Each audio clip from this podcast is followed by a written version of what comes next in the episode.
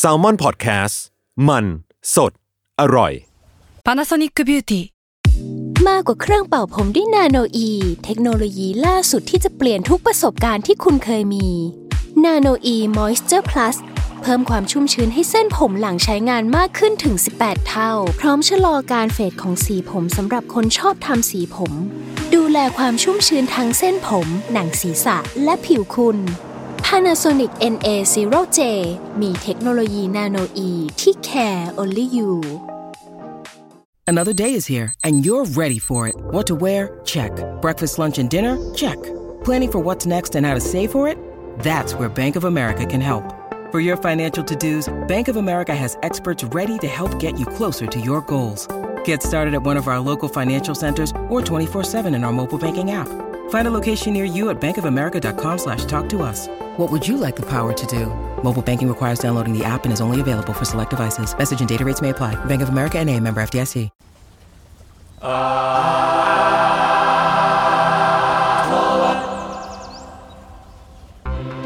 ขอต้อนรับเข้าสู่ Art o w o r d ครับ เรื่องศิลปะน่าสนใจจนเราไม่อยากเก็บไว้คนเดียวครับผมพบกับผมครับ จุนจากสมัครพอดแคสต์ครับ ครับ ต้นกล้าครับสมบันแลบครับ ครับเม้งสกมอนเฮาครับ วันนี้เป็นตาผมแหละ หลังจาก EP แรก นู่น อะ มาครับวันนี้ เรื่องที่ผมจะพูดวันนี้ครับ มันเป็นเรื่องของฟอนต์ครับทุกคน เฮ้ย ทุกคนไม่ว้าวเลยอะคุณคุณเรียกกับสิ่งที่ผมพูดหน่อยนะเฮ้ย โอ้เย่เฮ้ยอัดใหม่ได้ป่ะอัดใหม่ได้ป่ะเอออะ โอเคผมเรื่องที่ผมจะพูดวันนี้นะครับมันเป็นเรื่องของฟอนต์ทุกคน อ่า เนี่ยแล้วมึงต้องไม่เรียกกับกูเอาทีเอาเคเอาเพื่อนกูกูดูเออเอากูดูเดินไปพูดเล่นหนีอะโอเคโอเคมามามาอะโอเคอ่าฟอนต์ยังไงคุณจุน คุณต้องขายของผมไงก่อนอื่นเลยผมอยากถามพวกคุณว่าสสำหรับพวกคุณเนี่ย อย่างพี่เม้งที่ทำหนังทำโฆษณามาหรือว่าอย่างทีเคที่เป็นอาร์ตไดเนี่ยสำหรับพวกคุณอะฟอนต์มีความสำคัญยังไงกับงานยังไงบ้าง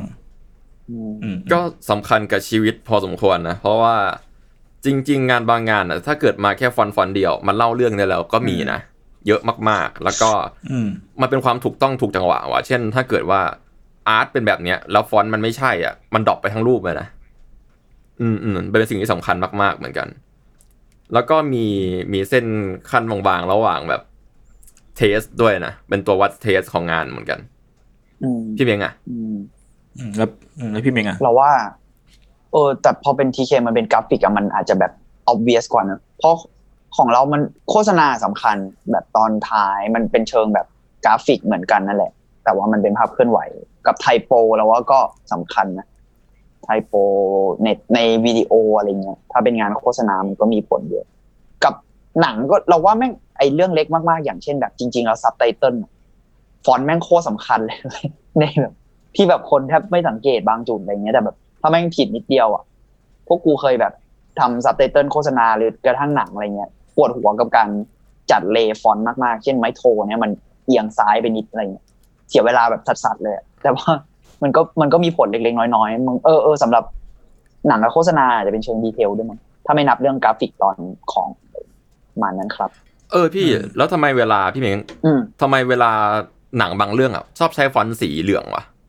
นั่นแหละสิ เราเราไม่ค่อยเข้าใจว่าสิ่งนี้เอาจริงๆกูก็ไม่รู้จุดเริ่มต้นมันเหมือนกันนะแต่สำหรับกูอะที่มันเป็นภาพคุ้นตามันมาจากแบบพวกพี่แว่นวิดีโออะไรเงี้ยที่เป็นหนังอินดี้สมัยก่อนอะที่แบบแกทำแผ่นเองแล้วมันมันมีซับไตเติลที่แกแบบทำเองอะแว่นวิดีโอที่เคยอยู่ในสารคดีพี่เต๋อ The Master อะไรเงี้ยแล้วฟอนต์แกอะอ่าใช่ฟอนต์เหลืองมั้งอืมบางเรื่องอะไรเงี้ยถ้าจำไม่ผิดนะมันเราเราอะเห็นเป็นภาพอย่างนั้น แต่เราไม่รู้ว่าต้นกำเนิดจริง ๆ แล้วหรืออะไรเงี้ย มันมันมาจากไหนกันแน่ แค่นี้ก็มีผลแล้วนะแบบ character บางอย่าง ถ้าเราเห็นหนังที่แม่งแบบ เออเออแบบ เจอเจอหนังที่มีฟอนต์สีเหลืองแล้วเรารู้สึกว่า เชี่ยเท่แค่เนี้ยเลยอะไม่รู้ทำไมเหมือนกันอืมอืมอืมอืมประมาณนั้นบางจุดอืมแล้วอย่างของผมเนี่ยพอเป็นคอนเทนต์ปุ๊บฟอนต์แม่งก็จะมีความแบบว่า ไม่ต้องสวยมากก็ได้ priority หลักก็คือการที่แบบแม่งอ่านรู้เรื่องเลยอืมอะไรเงี้ยหรือว่าแบบเห็นแล้วแม่งเตะตาเลยอะไรเงี้ยมันก็จะมีความแบบว่า แล้วแต่ศาสตร์ประมาณหนึ่งมั้งอืมอืม ซึ่งจริงๆแล้วประเภทของมันก็จะแบบมีทั้งอะฟอนต์โรมัน ซึ่งเป็นฟอนต์ที่แบบเราใช้กันประจำอยู่แล้วอะไรเงี้ยฟอนต์ black letter ฟอนต์ฟอนต์เกลิกต่างๆ แต่ว่าวันนี้เราจะมาโฟกัสแค่เป็นฟอนต์ที่เป็นแบบโรมันครับเอออีกอย่างหนึ่งคือจริงๆแล้วคำว่าฟอนต์ที่เราใช้เรียก ผมว่าพวกคุณรู้อยู่แล้วแหละ อืมจริง ๆมันมันคือ typeface ใช่เรื่องนี้ผมไม่รู้มันมันมันคืออะไรวะอธิอธิบายเล็กน้อย ได้จริง ๆ ฟอนต์อะมันเป็น subset ของ typeface อ๋อเลยพี่เมง เช่นแบบผมบอกว่าฟอนต์ Helvetica Boldกับ Helvetica Italic เนี่ยเป็นคนละฟอนต์กันนะอืมแต่ว่ามันอยู่ใน typeface เดียวกันก็คือ Helvetica อ่าอ่าอ่าโอเคโอเค typeface คือตระกูลนะพี่ ใช่แต่ว่ามันจะอ่าอืมคำง่ายๆคือคือตระกูลใหญ่มันก็จะมีการแบบเรียกติดปากกันเป็นฟอนต์ไปแล้วแหละอืมไม่เป็นไร แต่อันนี้ก็มา FYI ไว้ก่อนเผื่อแบบพูดสลับกันอะไรเงี้ยเพราะว่าผมจริงๆผมก็พูดติดพูดคำว่าฟอนต์กันแหละ โอเคครับ วันนี้นะครับฟอนต์ที่ผมจะมาพูดนะมีประวัติยาวนานกว่า 100 ปีครับ แล้วก็ถูกนำเอาไปใช้ในสื่อหลากหลายรูปแบบมากๆเลยแบบ ไม่ว่าจะเป็นสิ่งพิมพ์ ป้ายโฆษณาเอ่ยป้ายร้านนู่นนี่ปกอัลบั้มโปสเตอร์หนัง packaging ต่างๆ แล้วก็แบบเยอะแยะมากมายเลยอะไรเงี้ยจริงๆก็เรียกได้ว่าเป็นฟอนต์ที่ผ่านการเปลี่ยนแปลงของยุคสมัย เทคโนโลยี แล้วก็มันกลายเป็นส่วนหนึ่งของ pop culture เลยก็ว่าได้อะไรเงี้ยเชี่ยพูดแล้วเท่ดูยิ่งใหญ่ขึ้นมาทีตอน ดูยิ่งใหญ่ เพราะแบบตอนแรกแบบเปิดมาฟอนต์ไอ้เหี้ยแบบอะก็กับฟอนต์ไง อ่า อันนี้รู้สึกว่าเริ่มตื่นเต้นแล้วเออมาเล้ากูอีกเล้ากูอีกอะซึ่งผมผมเชื่อว่าทุกคนน่ะต้องเคยเห็นฟอนต์นี้ เพราะว่าตอนนี้มันก็ยังถูกใช้อยู่เรื่อยๆอะไรเงี้ยต้องเคยเห็นจากสักทีแน่นอนอะไรเงี้ยซึ่งเจ้าฟอนต์นี้มีชื่อว่า Cooper Black ครับ อ่าเผื่อเผื่อเผื่อเผื่อเคยใช้ด้วยซ้ำอะจุดเริ่มต้นนะฮะ เจ้า Cooper Black เนี่ยมันเริ่มต้นที่เมืองอืมชิคาโกครับสหรัฐอเมริกา ย้อนกลับไปเราวประมาณ หนึ่งร้อยปีที่แล้วอะไรเงี้ยเมื่อปีหนึ่งเก้าหนึ่งเก้าซึ่งมันปีที่แบบเพิ่งจบจากสงครามโลกครั้งที่หนึ่งมาครับซึ่งด้วยเหตุที่ว่าแม่งอะเพิ่งจบจากสงครามอะไรเงี้ย มันก็วงการโฆษณามาว่ากลับมาค่อยๆ แบบฟื้นฟู ค่อย ๆ กลับมารุ่งเรืองอีกครั้งตามตามพฤติกรรมการบริโภคของผู้บริโภคเนาะเพราะว่าเขาว่ากลับมาคืนเคลงนู่นนี่นั่นเนี่ยหลังจากหกปีอันยาวนานในสงครามเนี่ยอืมอืมแล้วในในขณะนั้นนะครับ มันก็จะมีวัสดุวัสดุแค่สองประเภทที่เขานิยมนำมาใช้ในงาน commercial printing อะไรอย่างเงี้ยอืมซึ่งให้ผมให้พวกคุณเดาๆกัน ซึ่งจริงๆมันไม่ยากเลยอ่าไม้กระดาษเหล็กอะมันคงวนอยู่แค่นี้แหละอืมเออ ใช่คือมันคือไม้กับเหล็กครับอ่าซึ่งไอจริง ๆ มันจะมีการเขาเรียกว่าอะไร มันมีฟังก์ชันที่ต่างกันประมาณหนึ่งเลยเพราะว่าอย่างไอวัสดุที่ที่เป็นไม้เนี่ย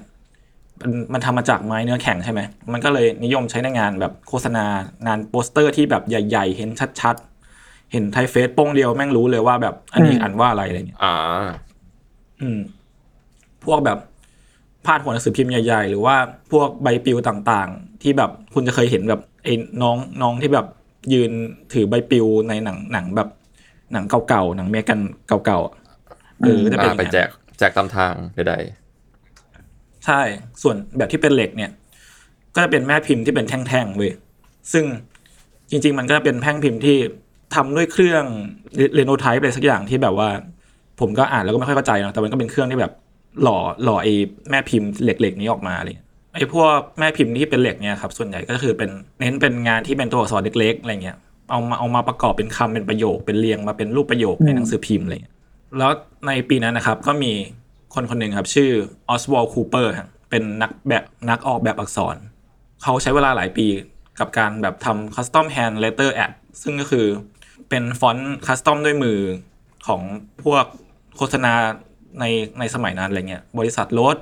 ธนาคารอะไรอย่างนี้เขาก็เป็นคนออกแบบ typeface พวกนี้ทั้งหมดเลยด้วยตัวเองคนเดียวๆอืมอืมเรียกได้ว่าเป็นเป็นชั้นครูด้าน typeface ในในยุคนั้นเลย คือในอดีตอะอืม typeface มันถูกจำมันถูกมีชื่อเรียกว่าเป็น typeface มาแต่แรกแล้วปะในยุคนั้นน่ะใช่ใช่ใช่อ่าจนมาหนึ่งนะครับ คุณคูเปอร์ก็ออกแบบ typeface หนึ่งขึ้นมาชื่อว่าดับคูเปอร์ครับ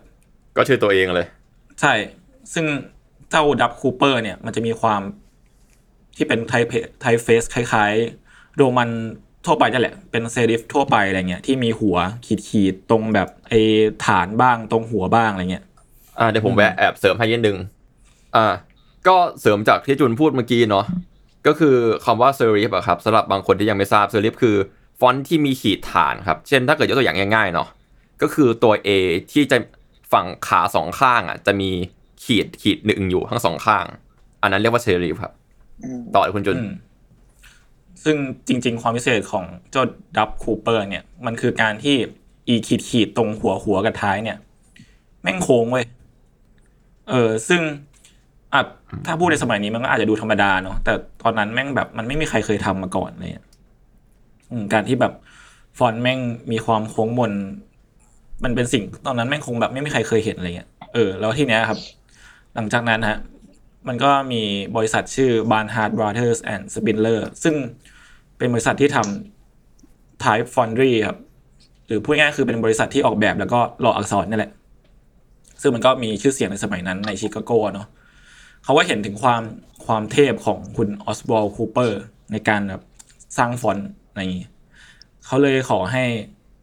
คุณคูเปอร์เนี่ยทำ typeface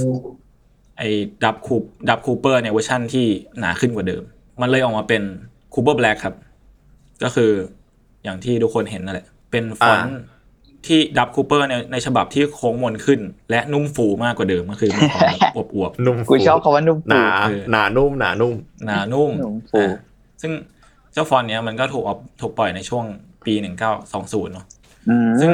ถ้าใครนึกภาพไม่ออกอะครับ มันจะเป็นฟอนต์ที่แบบเหมือนถูกปั๊มลมอะจนแบบแม่งแน่นจนแบบตึงเปรี๊ยะๆอะไรเงี้ยอืมเออแล้วมีแบบความกราฟฟิตี้เหมือนกันนะจนถึงตอนเนี้ยพวกคุณเห็นฟอนต์นี้แล้วรู้สึกไงรู้สึกไงบ้าง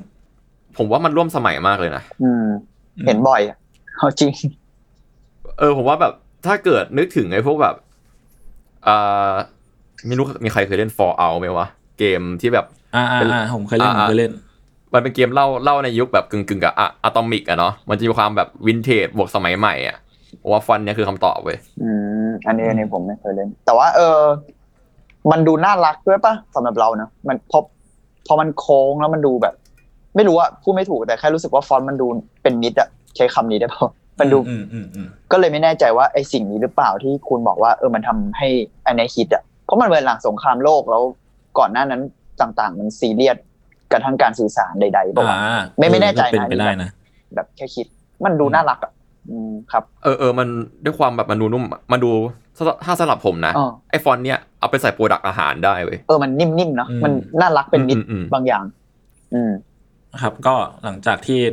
ฟอนต์นี้ถูกปล่อยออกไปก็มันถูกเอาไปทำไปเอาไปทำไปใช้ในมีมี medium ต่างๆ มากมายแบบ headline หนังสือพิมพ์โปสเตอร์ ป้ายขายรถแผงยาแก้หวัดราเมงก็มีอะไรเงี้ย คือแม่งแบบมั่วมีซั่วทุกสัส product อะเอออืมหลักสูตรดนตรีแผ่นเสียงหาหิวอะไรเรียกได้ว่าแบบที่ทุกอย่างในสมัยนั้นแม่งอาอาจจะมีฟอนต์นี้อยู่ใน product ใดสัก product หนึ่งที่เป็นยี่ห้อนั้นเลยเอ้ยยี่ห้อใดยี่ห้อหนึ่งที่เป็น product นั้นเลยอะอืมอ่าเรียกได้ว่าเหอะเต็มที่เลย อืมจนบางร้านที่แม่งใช้อันนี้ผมไปอ่านมาเขาบอกว่ามีร้านที่แบบเอาฟอนต์นี้ไปใช้แล้วเหมือนยอดขายแม่งขึ้นด้วยซึ่งก็ไม่รู้ว่าเป็นเพราะโปสเตอร์ที่เขาไปใช้หรือว่าเป็นเพราะอะไรอันนี้เรามานั่งคุยกันว่าทำไม typeface นี้มันคิดคิดติดลมบนขนาดนั้นกันสำหรับอันดับแรกนะครับผมผมรู้สึกว่า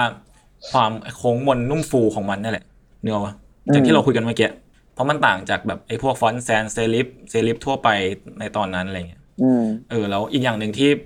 นับเป็นการแหกคออย่างหนึ่งซึ่งคือมันก็ดูเป็นการแหกคอของการทำฟอนต์ประมาณหนึ่งนะแต่ถ้าคนทั่วไปก็อาจจะรู้สึกว่าไม่ได้มันไม่ได้แบบยิ่งใหญ่ขนาดนั้นเลย ก็คือไอ้ typeface Cooper Black เนี่ยฐานมันมนใช่ป่ะซึ่งปกติแล้วอะมันจะมีฟอนต์อื่นที่มันมันมันมีส่วนอื่นที่มนอะไรเงี้ยแต่ฐานแม่งจะตรงเว้ยอืมผมดูไปด้วยเออแต่ว่าผมดูรูปที่คุณให้ไปด้วย Cooper Black อะมันโค้งทั้งตัวเลย มันโค้งทั้งข้างบนโค้งข้างล่างไปด้วยอะไรเงี้ย เออ ซึ่งไอการที่มันเป็นแบบเนี้ยอืมแม่งทำให้ Cooper Black อะไม่จำเป็นต้องต้องเขียนให้เป็นเส้นตรงเป็นบรรทัดเดียวกันก็ได้อะไรเงี้ย ตัวอักษรมันไม่จำเป็นต้องเรียงเป็นบรรทัดเดียวกันก็ได้อืมันสามารถแบบขยับฟอนต์ข้างหน้า เอ้ยตัวอักษรนี้ข้างบนหน่อย ตัวอักษรนี้ข้างล่างนิดอะไรเงี้ยยังได้อะไรเงี้ยไม่เป๊ะกับกริดนิดนึงปะอะไรอย่างนั้นปะ เออในเอในอเชิงอะไรประมาณนั้น ถ้าถ้าอ่าอธิบายให้ฟังให้ให้เข้าใจง่ายๆอะไรอ๋อเงี้ยอ๋ออ๋ออ๋อถ้าในสายตาผมอะมันมันดู freeform ไปคืออ่าถ้าพูดในเวลาเราทำโปสเตอร์นะถ้าเกิดเราเอาฟอนต์ที่มันตัดฐานอะฐานมันแข็งแข็งๆทื่อๆอะแล้วเอาแบบทำเป็นฟอนต์ลอยไปก้อนเมฆอะมันจะรู้สึกแข็งแข็งๆบางอย่าง แต่ถ้าเกิดตรงปลายมาดูมนมนๆหรืออะไรเงี้ยมันจะดูนุ่มๆขึ้นมาทันทีเว้ยต่างกันแค่เนี้ย feeling ต่างแหละซึ่งรู้สึกว่าตัวเนี้ยมันตอบโจทย์นั้นเว้ยอาจจะเป็นเพราะว่า อะรูปลักษณ์ของมันที่ดู friendly ด้วยมั้งอะไรเงี้ยเข้าถึงง่ายทุกคนแล้วผมว่าผมว่าไม่มีความแบบนี้เว้ยแม่ง friendly ด้วยแล้วแม่งมีความแบบเรียกร้องความสนใจอะอืม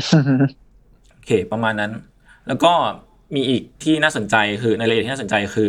ตัวอักษรในคูอแบล็กอะมันมันมีการออกแบบที่ที่น่าน่าเอามานั่งคุยกันดีอะไรเงี้ยเพราะอย่างตัว G เล็กที่พวกคุณอาจจะเห็นในรูปอะอืมแม่งก็รูปร่างเหมือนเป็ดเว้ย ซึ่ง G เล็กอันนี้ผมไม่รู้ว่าเขาอะ คุณคุณคูเปอร์เนี่ยเขาตั้งใจออกแบบมาให้เหมือนเป็ดหรือเปล่านะคือเขาก็ไม่ได้บอกไว้เออ แต่ว่าก็เป็นการวิเคราะห์ของของคนแหละ ว่าแบบไอ้เชี่ยแม่งเหมือนเป็ดจัดเออถ้าเกิดใครไม่ใครไม่เห็นภาพก็สามารถไปหารูปดูเพิ่มเติมได้นะครับ เดี๋ยวผมแปะไว้ในลิงก์ถ้าใครคิดไม่ออกตอนเนี้ยนะครับ มันคือ G Google เลยเว้ย G Google ในช่วงหนึ่งอะอ่าเอที่อเออ Google เออมันที่คือเหมือนกันปะที่มีหัวมีปากเป็ดขึ้นมา อืม อืมอืมอย่างนั้นเลยใช่ใช่เออ หรือแบบอะอย่างตัวคิวอะแม่งเอามาเอียงเอียงๆหน่อยแม่งก็เหมือนหอยทากเว้ยอืมเออ หรือว่าจินตนาการของคนสมัยนี้มันล้ำก็ไม่รู้เหมือนกันนะจริงๆเขาอาจจะทำแบบไม่คิดอะไรก็ได้นะเออนั่นแหละก็อย่างที่บอกไปว่าไม่รู้เขาตั้งใจไหมแต่ว่าเขาทำออกมาแล้วแบบเออก็น่าจินตนาการเล่นดีเนาะอืมหรือว่าอย่างตัวโอะซึ่งตัวโอแม่งก็มีความเอียงเอียงๆแปลกๆประหลาดประหลาดๆด้วย แบบมันไม่ได้เป็นตัวโอที่ ตัวโอตรงๆอะอืมเออ มันมันเบ้ซ้ายอะอ่ามันไม่ใช่เออโอที่เหมือนเลขศูนย์นะมันจะเป็นแบบโอที่แบบเอียงไปทางซ้ายหน่อยเออ และไอ้ด้วยความที่มันเอียงเนี่ย แม่งทำให้คำบริบทคำมันมันเปลี่ยนเลยเหมือนกันเว้ยแบบมันไปอยู่ในศัพท์อย่างปู๊บพูบที่แปลว่าอึอะไรเงี้ยแม่งยังดูน่ารักเลยอะนึกออกปะอ่าอ่าๆก็จริง เออ อย่างแบบคือพอไปอยู่ในศัพท์ อะไรก็ตามผมว่าแม่งทั้งศัพท์ที่มันเป็นคำแย่ๆ หรือคำเท่ๆ อะไรเงี้ย อย่างแบบ hope ความหวังอะไร cool อะไรเงี้ย พอแม่งเป็น O แบบเฉียงเฉียงๆปุ๊บ เอ้ากลายเป็นว่า น่ารัก แม่งดู friendly ขึ้นมาเฉยอืมเออ น่ารักมุบมิบเฉย ดูดูไม่ cool แล้วอะดูแบบเป็น cool แบบเบาแล้วก็ต่อไปครับ มาเรามาพูดถึงการเปลี่ยนผ่านของยุคสมัยสื่อสิ่งพิมพ์ตอนนั้น ซึ่งเรามาเอ่อ Cooper Black เนี่ยมัน มันยืนหยัดในกระแสสื่อและเทรนด์ที่เปลี่ยนแปลงไปได้ยังไง สิ่งหนึ่งที่คุณ Oswald Cooper เนี่ยเชื่อมาตลอดเลยครับ ก็คือเจ้า Cooper Black เนี่ยเขาเชื่อว่ามันจะดูฟอนต์เนี้ยมันจะดูดีที่สุดเมื่อ space ของตัวอักษรและคำอะถูกบีบให้ชิดกันมากที่สุดเว้ยอืมทั้งแบบช่องไฟระหว่างตัวอักษรด้วย แล้วก็ช่องไฟระหว่างบรรทัดด้วยเลยเหรอเหรอแปลกดีทีเคในฐานะนักออกแบบคุณคุณคิดเห็นยังไงกับสิ่งนี้บ้างครับๆ อ่านี่กูแบบความหวังมาต้องเอาแบบไว้เลยเนี่ย ตัวแทนทีมชาติ เออเบอร์ทีมชาติ เอาจริงๆอะมันก็ดูมันดูเหมือนโลโก้ดีนะหมายถึงว่าเวลาพอมันบีบๆกันอะมันดูแบบความแบบอืมผ่านการดีไซน์บางอย่างทั้งที่แบบมันแค่เอาฟอนต์มาติดติดๆกันเลยอะความรู้สึกผมนะอืมแล้วก็มันดูเป็นก้อนก้อนๆหนึ่งอะที่แบบมันไม่พูดตรงๆนะมันมันไม่ได้สบายตาเว้ยแต่แต่มันดูมีอะไร เออเออมันมันมันอย่างที่คุณพูดอะมันดูเรียกร้องความสนใจอะอืมอืมอืมเออแต่ด้วยเทคโนโลยีในยุคนั้นนะครับ มันแม่งทำให้ตัวอักษรชิดกันไม่ได้ขนาดนั้นเว้ยเออ เพราะว่าตอนนั้นแม่งก็มีความแบบอาจทำเป็นบล็อกทำอะไรเป็นอะไรก็ตามเนาะแม่งการมาเรียงให้มันให้มันบีบบีบอย่างเงี้ยแม่งทำไม่ได้ เออจนทำให้Cooper Black ก็ค่อยๆ จางหายไปตามกาลเวลาครับจนในช่วงปี 1950 ผ่านมาประมาณ 30 ปี เออ ตอนนั้นอะ มันก็ เกิดกระบวนการเขาเรียกว่าอะไรกระบวนการปริ้นแบบใหม่ขึ้นมา 2 อย่าง ซึ่งไอกระบวนการ 2 อย่างเนี้ยแม่งทำให้การนำอักษรมาชิดกันอะแม่งเป็นเรื่องง่ายไปเลยเว้ยเอออย่างแรกคือการมาถึงของ phototype ครับ phototype เนี่ยมันเป็นมันเหมือนเป็นแผ่นฟิล์มที่แบบเป็นกระบวนการที่ต้องทำผ่านแผ่นฟิล์มในห้องมืดเหมือนการล้างรูปอะอืมเออซึ่งสิ่งเนี้ยแม่งทำให้ไอ้แม่พิมพ์เหล็กที่เราใช้กันมาเนี่ย มันไม่จำเป็นแล้วอะนึกออกปะเพราะว่า สิ่งนี้มันง่ายกว่ามันเบากว่าเออแล้วก็ความสะดวกสบายของมันอะคือเราสามารถปรับขนาดอักษรได้ตามความต้องการเลยในห้องมืดอะไรเงี้ยหรืออาจจะผ่านผ่านกระบวนการที่ต้องผ่านคอมอะไรเงี้ยมันก็สามารถจัดวางเลเยอร์ได้ง่ายมากกว่าเดิมอ่าผมผมเข้าใจละคือในยุคก่อนที่มันไม่ได้เพราะว่ามันเป็นแป้นพิมพ์แบบเป็นสี่เหลี่ยมเนาะเหมือนแบบเป็นสี่เหลี่ยมใช่แล้วก็มีฟอนต์ใช่แปะใช่ไหมแล้วมันใช่ก็เลยแบบชิดกันไม่ได้สักทีเพราะว่ายังไงมันก็ต้องมีที่สี่เหลี่ยมนั้นอยู่อ๋อใช่บล็อกแบบอ่าอ๋อโอเคโอเค แล้วก็ อีกอีกวิธีหนึ่งครับ ก็คือการมาถึงของ dry transfer ซึ่งมันคือตัวขูด ซึ่งผมว่าพวกคุณอาจจะเคยเล่นตอนเด็กๆที่แม่งเป็นกระดาษ แล้วก็เราเอาเอาปากกาหรือว่าเอาเหรียญมาขูดตัวอักษรออกมาอะไรเงี้ยไอ้หลังกล่องนึกออกชิงปะโชการ์ดยูกิกูอะนะเอออะไรฟิลๆนั้นน่ะอ๋ออ่าอ่าอ่าเออผมว่าผมว่าพวกคุณน่าจะเคยเล่น เอออ่าซึ่ง ซึ่งไอสิ่งเนี้ยจริง ๆ แล้วอะมันเหมาะกับการทำ custom font มากเลยเว้ยนึกออกปะเออเพราะว่า พวกมืออาชีพในสมัยนั้นอะเขานำ dry transfer มาใช้เป็น custom headline ครับ เช่นการขูดที่มันมี texture อันนี้ฝั่งนี้แม่งจางหน่อย ฝั่งนี้มันมี texture มากหน่อย หรือแม้แต่การที่แบบเอาตัวอักษรมาซ้อนกัน หรือว่าเอาตัวอักษรมาเรียงแปลกๆ ประหลาดๆ อะไรเงี้ย อืม ไอไอ dry transfer มันก็เลยเหมือนเปิดความเป็นไปได้ใหม่ ๆ ในการสร้างอิสระในการจัดตำแหน่งอักษรมากขึ้น แล้วก็เหมือนท้าทายความสามารถของนักออกแบบมากขึ้นอะไรเงี้ยนึกออกไหมอืมอืมอืมมันปลดล็อกให้เขาเล่นได้มากขึ้น ใช่มันก็เกิดแบบอักษรใหม่ๆ กราฟิกใหม่ ๆ ในช่วงนั้นอะไรเงี้ยซึ่งอันนี้ถามนิดนึงคือกระบวนกระบวนการมันก็คือแบบอืมขูดเป็นยังไงวะมันก็เหมือนเขียนไปอย่างนี้ปะแต่ว่าใช้วิธีการขูดให้เป็นตัวอักษรบนไอ้ dry transfer นี้แล้วก็ใช้อันนี้เป็นแม่แบบในการไปพิมพ์อะไรเงี้ยอะไรประมาณนั้นปะใช่ใช่ประมาณนั้นโอเคโอเคอืม เพิ่งรู้เพิ่งรู้ว่ามันนั่นแหละ ซึ่งอืมเจ้าสองอย่างเนี่ย มันก็เนี่ยออกปะมันก็เป็นสิ่งที่ถ้ามองย้อนกลับไปในสามสิบปีก่อน แบบบล็อกไม้หรือเหล็กแม่งทำไม่ได้แน่นอนอะไรเงี้ยแน่นอนครับ ก็เจ้า Cooper Black ก็กลับมามีชีวิตอีกครั้งหนึ่งแต่คราวเนี้ยเขาไม่มันไอฟอนต์เนี้ยมันไม่ได้อยู่ในแค่มือของ Oswald Cooper แหละ มันก็ถูกนำไปใช้ถูกปรับเปลี่ยน จนรู้ตัวอีกที Cooper Black ก็เข้าไปอยู่ในแมกกาซีนต่างๆ หนังหนังหลาย ๆ เรื่อง ปกเพลงอัลบั้มอีกเป็นร้อยเพลงอะไรเงี้ย เช่นอย่างแบบ The Bee Gees Rolling Stone Elvis ก็ใช้ The Beatles The Beach Boys อะไรเงี้ย Stevie Wonder ซึ่งมันเยอะมากเลย พอเรามองย้อนกลับไป ซึ่งพอ Cooper Black เนี่ยแม่งมาอยู่ใน catalog ที่ใครก็ใครก็สามารถเข้าถึงได้ใช่ไหม มันก็กลายเป็นว่ามันไม่ได้อยู่ในมืออาชีพ ในมือของมืออาชีพอย่างเดียวแหละ มันก็ไปมือถึงไปถึงมือของมือสมัครเล่น จนไปถึงแบบพวกกลุ่มคนที่สนับสนุน counter cultural movement ในช่วงนั้นอืมหรือว่าไอ้ counter cultural movement ก็คือให้ทำแฮกแหกคอกเนอะอืมพวกแบบฮิปปี้นู่นนี่นั่นอะไรเงี้ยเออ มันก็กลายเป็นว่า ไอ้เจ้าฟอนต์นี้ เจ้า typeface นี้มันก็กลายเป็นส่วนหนึ่งในวัฒนธรรมซะอย่างนั้นอืมอืมอืมแล้วมันยังถูกเอาไปใช้ในแบบโปสเตอร์รณรงค์ต่าง ๆ ด้วย เพราะว่าไอ้ช่วงปีหนึ่งเก้าห้าศูนย์เนี่ยมันเป็นช่วงที่แบบเริ่มเริ่มของแบบอ่าสงครามเวียดนามเนาะ อ่า ช่วงที่แบบคนกำลังต้องการ peace กันเยอะอะช่วงฮิปปี้ใช่ต้องมันก็แบบประชุมสันติภาพอะไรอย่างเงี้ยอืมมันก็ถูกเอาไปใช้ในในแง่ของการเมืองด้วย เรียกได้ว่าไอ้เจ้าฟอนต์เนี้ยแม่งไปทุกวงการจริงเนาะเออเอาจริงก็ไม่เว้นแม้กระทั่งวงการศิลปะด้วยก็ตามครับ เพราะอย่างคุณ Andy Warhol เนี่ยที่เป็นตัวพ่อผู้บุกเบิกศิลปะแบบ pop art เนี่ย ก็ยังใช้ Cooper Black ในโปสเตอร์โปรโมทงานแสดงของตัวเอง คู่กับภาพ the Marilyn Diptych อะไรว่าอะไร Diptych ปะนั่นแหละครับก็ Cooper Black ก็เดินทางมาไกลมากเนาะเริ่มจากการเป็น typeface ที่ดูขบถหน่อยๆ ดูแบบออกจาก safe zone ของเหล่าฟอนต์ทั้งหลายอะไรเงี้ยผ่านยุค lettering ยุค phototype จนมาถึงตอนนี้ซึ่งมันเป็นยุคดิจิตอลแหละ มันก็ถูกนำไปดัดแปลงมากขึ้นตามขอบเขตของเทคโนโลยีในสมัยนี้ นั่นเลยผมว่ามันเลยทำให้ Cooper Black เนี่ยมันกลายเป็นเหมือน typeface ของการเปลี่ยนแปลงเปลี่ยนผ่านแห่งยุคเลยอะไรอย่างอืเงี้ยมเออ มี typeface น้อยมากเลยอะที่ที่ผมว่ามันมันสามารถแสดงออกถึงยุคสมัยนั้นได้ ด้วยแค่เพียงวางเจ้า typeface เนี่ยลงลงในกระดาษแผ่นหนึ่งเลยเออ แล้วผมว่าไอ้เจ้า Cooper Black เนี่ยแม่งทำได้ไปอยากอยากรู้เรื่อง เราแค่สงสัยว่าไอ้เหี้ยเราเรื่องลิขสิทธิ์มันคืออะไรยังไงวะคือหมายถึงว่ามันไม่มีลายเส้นตั้งแต่แรกเลยเหรอหรือว่า เขาปล่อยอะไรยังไงวะ เออ เพราะว่ามันดูแบบแพร่หลายในแง่แบบ ทุกคนแบบเข้าถึงได้จริง ๆ อย่างที่อย่างที่คุณจุดบอก เลยแบบสงสัยอืมเรื่องนี้นิดนึงหรือว่ามันไม่ได้ไม่ได้มีข้อมูลบอกเลยเพราะมันก็เก่ามากแล้วเนาะผมผมก็ไปหาไอ้นี้เหมือนกันแต่ว่าก็ไม่ได้มีข้อมูลบอกบอกไว้แน่ชัดอะครับอืมอืมอืมแต่ว่าก็คาดว่าจริง ๆ มันก็อาจจะมีลิขสิทธิ์มั้งแต่ว่าไม่แน่ใจเหมือนกันไอ้ช่วงนั้นอาจจะเป็นช่วงที่แบบ มันมีเหตุการณ์อะไรเกิดขึ้นมากมายจนเบลอ ไม่รู้ซัมติงบางอย่าง เออเออเบลอมันเลยเบลอไปอะไรเงี้ยเออเออเออมอะทีเคมีอะไรเสริมไหมครับ ก็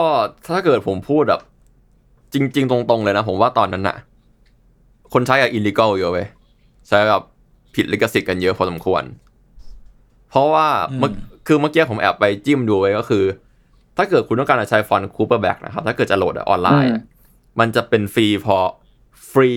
for personal use อ๋เลอยเหรอนั่นแสดงว่าแบบอืมอืมอืมแสดงว่าแบบ มันมีข้อจำกัดอยู่เหมือนเราปล่อยฟอนต์ออกมา แล้วก็ ถ้าเกิดคุณไม่ได้ใช้เพื่อการค้าเขาใช้ฟรีนะ อันนี้อาจจะเป็นสิ่งที่คุณคูเปอร์เขาดีไซน์มาอย่างนี้ก็ได้เขียนกฎหมายมาอย่างอ้าวนี้แปลว่าการถ้าแต่ใช้ว่าการถ้าค้าก็ต้องจ่ายอยู่ดีอะกระทั่งในยุคนี้ ถูกต้องอ๋อถูกต้องอ๋อถ้าในยุคนี้อ๋อซึ่งอ๋ออ๋อใช่ใช่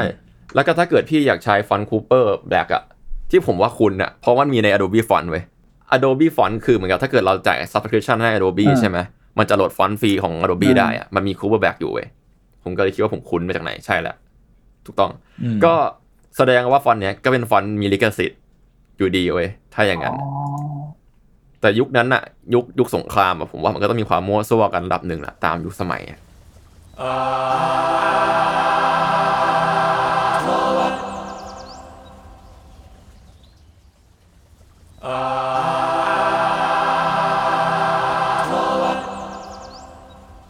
ถึง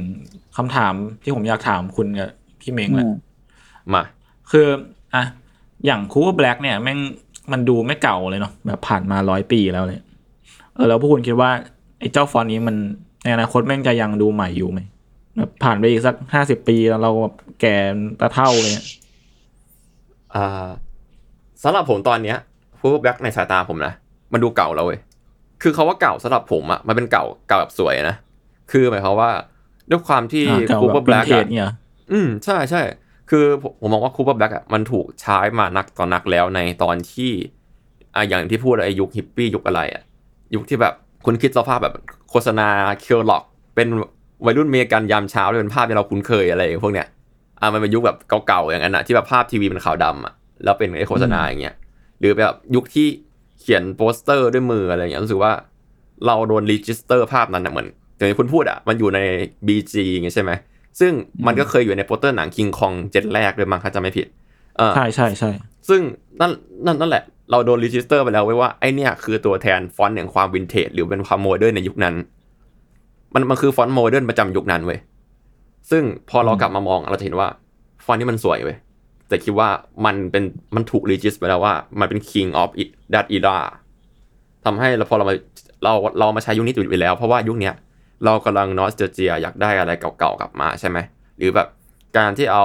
trend pop art หรือว่าเทรนแบบ city pop หรืออะไรอย่างเงี้ย กลับมากลับมาดีไซน์ใหม่อะการเอาฟอนต์นี้มาช่วยได้เยอะเลย ก็เลยคิดว่ามันร่วมสมัยแบบกึ่งร่วมสมัยอะในสายตาผมอะถ้าถ้ายกตัวอย่างอะผมว่าเหมือนยุคเราอะ ยุคเราที่บ้า DB Helvethaica กันมากๆอะอืมอืมที่แบบว่าตอนนั้นแบบ อยู่ดีๆ ก็มีฟอนต์ Helvetica ที่แบบเชี่ยวางใส่อะไรก็สวย แล้วทุกคนก็ใช้กันหมดเลย ผมว่าสิ่งที่ Cooper Black เคยเป็นมันมันมันคือ DB ในตอนเนี้ย คือเฮเบติก้าในตอนเนี้ยอืมซึ่งผมว่ามันก็น่าสนใจ ผมว่าทุกฟอนต์น่ะสำหรับสายตาผมนะมันมันไม่มีทาง timeless เว้ยเพราะว่ามันมีการเปลี่ยนผ่านยุคสมัยเสมอ แล้วก็ถ้าเกิดฟอนต์นั้นถูกรีจิสกับอะไรมาก ๆเข้าอะ มันจะเป็นภาพจำของยุคสมัยนั้น พี่เม้งเห็นต่างไหมอืมไม่แน่ใจว่ะ คือเก่าไหมหรอเราไม่แน่ใจคำว่าเก่า หรือไม่ขนาดนั้นอะ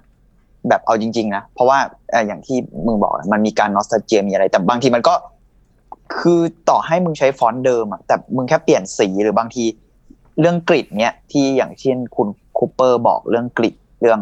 ช่องไฟเรื่องอะไรของเขาใช่ไหม คือเรารู้สึกว่ามันก็มีการดัดแปลงอยู่ตลอดเวลานะต่อให้มัน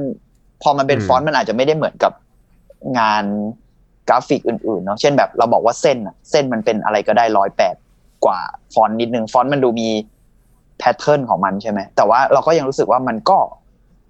มันก็ยังไม่ตายปะเราเรารู้สึกอย่างนั้นนะหมายถึงว่า ยังไม่ตายทั้งในแง่ที่ว่า คนอาจจะย้อนกลับไปใช้ แบบคลาสสิกก็ได้ หรือคนอาจจะเอาสิ่งเนี้ยไปใหม่ เช่นแบบเอาไปแบบ ดัดนิดหน่อยหรือแค่ใช้แนวตั้งเงี้ยมันก็เปลี่ยนเยอะแล้วนะอะไรอย่างเงี้ยเรารู้สึกว่ามันเป็นเรื่อง character มากกว่าในการเลือกใช้อะส่วนเก่าหรือไม่เราเราไม่กล้าพูดเลยว่าว่าอีกสิบปีหรือแบบร้อยปีข้างหน้าหรือกระทั่งยังไงมันจะเป็นยังไง เพราะมันก็มีช่วงที่หายไปอย่างที่คุณเล่าใช่ไหมช่วงที่มันแบบซาไปเลยอืมอืมแล้วมันแล้วก็มันกก็กลัลับบมามาใช่แล้วมันมันมันเราว่ามันเป็นอย่างนี้กับ หลายอย่างแหละหมายถึงในในเชิงศิลปะอะไรเนี่ยแฟชั่นเองอ่าไม่ว่าจะเป็นแฟชั่นเสื้อผ้าหรือว่าการใช้คู่สีอย่างเงี้ยพูดถึงการใช้คู่สีใช่ไหมผมเลยรู้สึกว่า ไอ้ตัว Cooper Black เนี่ย ถ้าเกิดมันเปลี่ยนยุคยุคสมัยใช่ไหมแล้วก็ไปใช้จับคู่กับสีที่เป็นสี Pantone หรืออะไรเงี้ยเหมือนกับยุคเราอย่างเงี้ยใช่ไหมหรือว่ายุคหน้ามันอาจจะไม่มี Pantone แล้วก็ได้อืมแล้วมันคู่กับสีเซตนั้นอะ มันก็อาจจะกลายเป็นยุคใหม่แล้วก็ได้ มันก็อาจจะทำเลทก็ได้ เราเลยรู้สึกว่ามันมันเกี่ยวกับการแบบเลือกใช้เอ่อเรื่อง character กับการเลือกใช้มากกว่าเวลาอะไรเงี้ยอืมแล้วเมื่อกี้ลอง search ดูอะเลยแบบพยายามเอ๊ะมันคุ้นๆเราว่า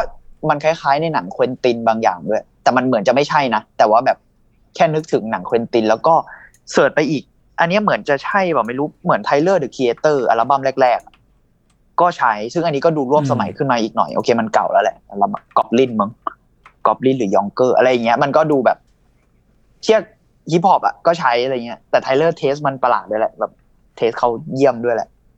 ก็เลยเออเออน่าสนใจดีที่ เราว่ามันยังดิ้นไปเรื่อยๆนะแล้วยิ่งเดี๋ยวนี้เราว่าหลายอย่างมัน blend กันอะ มันจะไม่มันน่าจะไม่ตายแล้วมันน่าจะไม่ไม่เก่าอะ แต่แต่ก็พูดพูดยากอะมันน่าจะไปไปหายหายอะเหมือนเหมือนแบบเหมือนที่มันเคยผ่านมาแหละมั้งอืมเพราะว่าเอาความจริงอะฟอนต์มัน และหลายครั้งมันไม่ได้ใช้แบบเปล่าเปลี่ยวอย่างเนาะไม่ได้เอาฟอนต์แปะแล้วจบอะเออเออเออบางครั้งมันมันมาคู่กับ background สีหนึ่งหรือมามาภาพคู่ด้วยกับซ้ำไปภาพภาพหนึ่งภาพภาพหนึ่งอะไรเงี้ยแล้วมันทำให้ระบบเปลี่ยนเลยเว้ยเช่นแบบ ถ้าฟอนต์เนี้ยมาคู่กับภาพของ Andy Warholอ่าเทป pop art ของเราซึ่ง มันก็จะดูแบบเชี่ยวินเทจว่ะเรโทรว่ะอืมอะไรก็ได้อะอืมผมว่าแบบ ฟอนต์เป็นสิ่งที่ flexible สูงมากในวงการดีไซน์เหมือนกันนะ ถึงแม้ว่าฟอนต์ตัวเดียวอะมันจะมี character ที่ล็อกตัวของมันก็ตามอะอืมอืมอืมฉะนั้นประมาณถ้าจะนี้ให้พูดคำตอบก็คือ เราว่ามันไม่น่าจะ ไม่น่าจะใช้คำว่าเก่าได้ ในต่อให้เวลาผ่านไปมั้งเออแต่อาจจะมีช่วงหายไปแล้วก็กลับมาใหม่อะไรอย่างเงี้ยอืมคำนิยามสำหรับผมของฟอนต์ตัวเนี้ย คือความ modern retro นะถ้าเกิดเราแบบโคตร stereotype เลยอะคำแบบยุคสำหรับนี้ผมผมมองอย่างนั้นเออเอออ่าใช่ใช่ modern retro อืมอืมอืม แล้วคุณอะ คุณถามว่าผมแล้วผมอยากฟังพวกคุณบ้างอะเออ ก็อาจจะคิดเหมือนพี่เมงมั้งว่ามันอาจจะแบบมามาหายหายๆอะไรอย่างเงี้ยอืมเออ แต่ว่าเก่าไหมในความคิดผม ผมก็รู้สึกว่า มันจะเก่าแหละอะเหรอเออแบบ เออ ไม่รู้อะ แค่รู้สึกว่า มันอาจจะเก่าสำหรับสำหรับเรามั้งอืมอืมอืมสมมติว่าลูกเราแม่งเกิดมาแล้ว เห็นฟอนต์นี้เขาอาจจะรู้สึกว่า แม่งใหม่ก็ได้อะไรเงี้ย แต่ในเมื่อเราแบบภาพจำของเราแม่งคือ เป็นแบบการเปลี่ยนผ่าน แล้วเราก็เห็นสิ่งนี้มากับสิ่งที่มันเป็นวินเทจเก่าๆอะไรเงี้ยเออแต่แบบไอเดียน่าสนใจเออนะมันก็นั่นแหละมันมันอาจจะเป็นแบบการเปลี่ยนผ่าน something มั้งเออแบบอย่างลูกเราแม่งเกิดมาแล้ว ตอนนั้นแม่งมีวง อะไรอะวง futurist something แม่งเอาฟอนต์นี้มาใช้อะไรเงี้ยมันอาจจะดูใหม่ก็ได้ ไม่รู้เหมือนกันเออเออเออน่าสนใจที่คุณเป็นดูประเด็นที่น่าสนใจใช้ไทม์ไลน์แบบ คุณไม่ได้ใช้ time์ไลน์เป็นเส้นตรงอะดูแปลกดีเออเออน่าสนใจ อืมเป็น Tenet Tenet เล่าเล่าพอดแคสต์กับ Tenet เออแต่ว่าจะว่าไปมันก็ใช่นะรู้สึกว่าเราอะ เหมือนผมนั้นรู้สึกว่ามันเก่า เพราะว่าผมเคยเห็นมันในผ่านตามาตอนเด็กๆอะ เออ แล้วพอโตมาเห็นก็อ่าไอ้ไอ้นี่วินเทจเว้ยอืมแต่ถ้าเกิดว่าสมมติว่า ผมจับลูกคุณไปอยู่ห้องมืดยี่สิบปี แล้วผมมาเจอฟอนต์ที่ครั้งแรกอะเชื่อใหม่เออออะไรอย่างเงี้ยกูจะแจ้งตำรวจก็ได้ก่อนเลย แต่ว่าโอเคแต่อย่างนั้นแม่งก็รู้สึกว่าเขาก็น่าจะเห็นทุกอย่างใหม่หมดป่ะถ้ามึงใช่เป็นอย่างที่มึงพูดอะก็ใช่เขาอาจจะเห็นส่งมาม่าก็ใหม่ป่ะวะนั่นเหี้ยน่ะอ่านั่นเอาไม่นั่นได้แหละประเด็นไอ้พอยมึงกูก็ใจพอยมึงโอเคโอเคเอออืมอืมมีใครมีอะไรเสริมไหมครับ ก็รู้สึกดีครับ นานๆทีมีคนพูดถึงฟอนต์กูชอบกูชอบความกระตือรือร้นอะกูรู้สึกได้เลยทีเคแบบ energy อะมึงมันกราฟิกอะ Energy คือเรารู้สึกว่าอ่าผมพอ เออ พอมันเป็นไทโปใช่แล้วแบบไอเชี่ยมต่อให้เราชอบแบบ art หรือชอบดีไซน์แค่ไหนบางทีแบบ อันนี้อาจจะ stereotype นะอาจจะแค่อาจใช้คำว่าแค่กูก็ได้หรือแบบ กูแค่รู้สึกว่าไอเชี่ยมัน typo ไม่เป็นเรื่องแบบ ไม่ได้น่าตื่นเต้นขนาดนั้นนะแต่สำหรับกราฟิกหลาย ๆ คนอะไรเงี้ยยิ่งยิ่งใส่กราฟิกเขาจะดูแบบเชี่ยเขาจะสนุกกับมันมาก จะดูจะแบบอะไรเงี้ยเหมือนทีเคกูรับรู้ energy มึงเอาเอาเอาจริง ๆ ก็ไม่จริงเสมอไปนะหมายถึงว่ากราฟิกบางคนก็เป็นสายแบบกูเกลียดฟอนต์อะเหรอกูเหรอจะเหรอทำรูปสวยๆแล้วกูแปะฟอนต์เล็กๆตัวหนึ่งซึ่งจริงๆแล้วนั่นคือผมเว้ยอ่า เข้าใจแต่ว่าคือก็รู้สึกว่าแบบไม่รู้ว่าแค่รู้สึกว่าเขาจะรู้สึกความสำคัญของมันมากกว่า ในสายอื่จริงมั้งพี่เราเรารู้สึกอย่างนี้นะอืมอืมคือแบบสำหรับผมนะฟอนต์คือสิ่งที่ยากที่สุดในการดีไซน์เว้ยอืมคิดสภาพนะอืผมทำ key visual มาตัวหนึ่งอะผมนั่งเลือกฟอนต์ไปชั่วโมงอะอืมมอะไรอย่างเงี้ยอืมนั่งจิ้มอยู่นั่นแหละแล้วก็บางทีอะบางงานอะ ผมหาหมดเครื่องผมแล้วนะใช้ไม่ได้สักตัวอ่าอะไรอย่างเงี้ย แล้วซึ่งในเครื่องผมอะมีเป็นร้อยตัวใช้ไม่ได้อะไรอย่างเงี้ยมันก็มันก็มีเคสอย่างนั้นนะอืมอืมอะไรอย่างเงี้ยอืมหรือบางครั้งก็ต้องมานั่งโมโมซูเปอร์ฟอนต์ขึ้นมาเองอะไรเงี้ยก็แบบ จริงๆอะฟอนต์นั่นเป็นสิ่งที่ยากแล้วผมนับถือทุกคนที่ทำงาน typo มากๆเขามั่งแบบต้องมีความสวยและต้องเป๊ะในทุกอย่างของเขาอะไรอย่างเงี้ย เราอะอืมเมื่อกี้ตอนคุณจุนเล่าเรานึกถึงคนหนึ่งเว้ยคือ คืออย่างเช่นกูเองอะ ส่วนตัวกูไม่ได้อิน typo อะขนาดนั้นอะ คือบางเรื่องอ่าสมมุติในหนังหรือว่าในงานบางชิ้นที่มันมี typo สวยกูก็แบบเออเออชอบใช่ป่ะหรือว่า เลเยอร์สวยอะไรเงี้ย คือมันเห็นแค่สวยอะแต่กูจะไม่ได้ให้ความสำคัญขนาดนั้นอะไม่ได้รู้สึกขนาดนั้น แต่มันมีแบบประมาณสองสามปีนี้มั้งเราไปเจอแบบไอจีเว้ยเป็นเป็นญี่ปุ่น เขาทำ typo เลยเว้ย typo แทบจะอย่างเดียว แต่มัน beyond ไปกว่านั้นนะคือเหมือนเขาก็ดัด typo จนแทบอ่านไม่รู้เรื่องอะแต่ว่ามันกลายเป็นงานอาร์ตไปเลยอะด้วยตัวไทโปเองอะไรอย่างเงี้ย เออเรารู้สึกว่าน่าสนใจดี นี่เมื่อกี้นั่งเสิร์ชอยู่ ชื่อเผื่อใครสนใจเพิ่มนะคาซูฮิโร่ไอฮาระ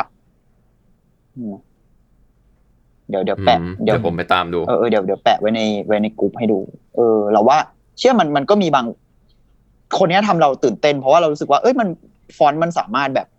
แม่งไป beyond ได้กว่าแค่ ถ้าพูดแบบช่วยๆอะนะสมมุติว่าในงานแบบ ฟอนต์มันคือตัวเล่าเรื่องหรือตัวประกอบ ไม่ใช่สิ ตัวให้ความหมายหรือตัว สรุปเรื่องบางอย่างในในภาพหรือในอะไรอืมแต่จริงๆแล้วไอ้เหี้ยตัวฟอนต์เองมันอาจจะกลายเป็น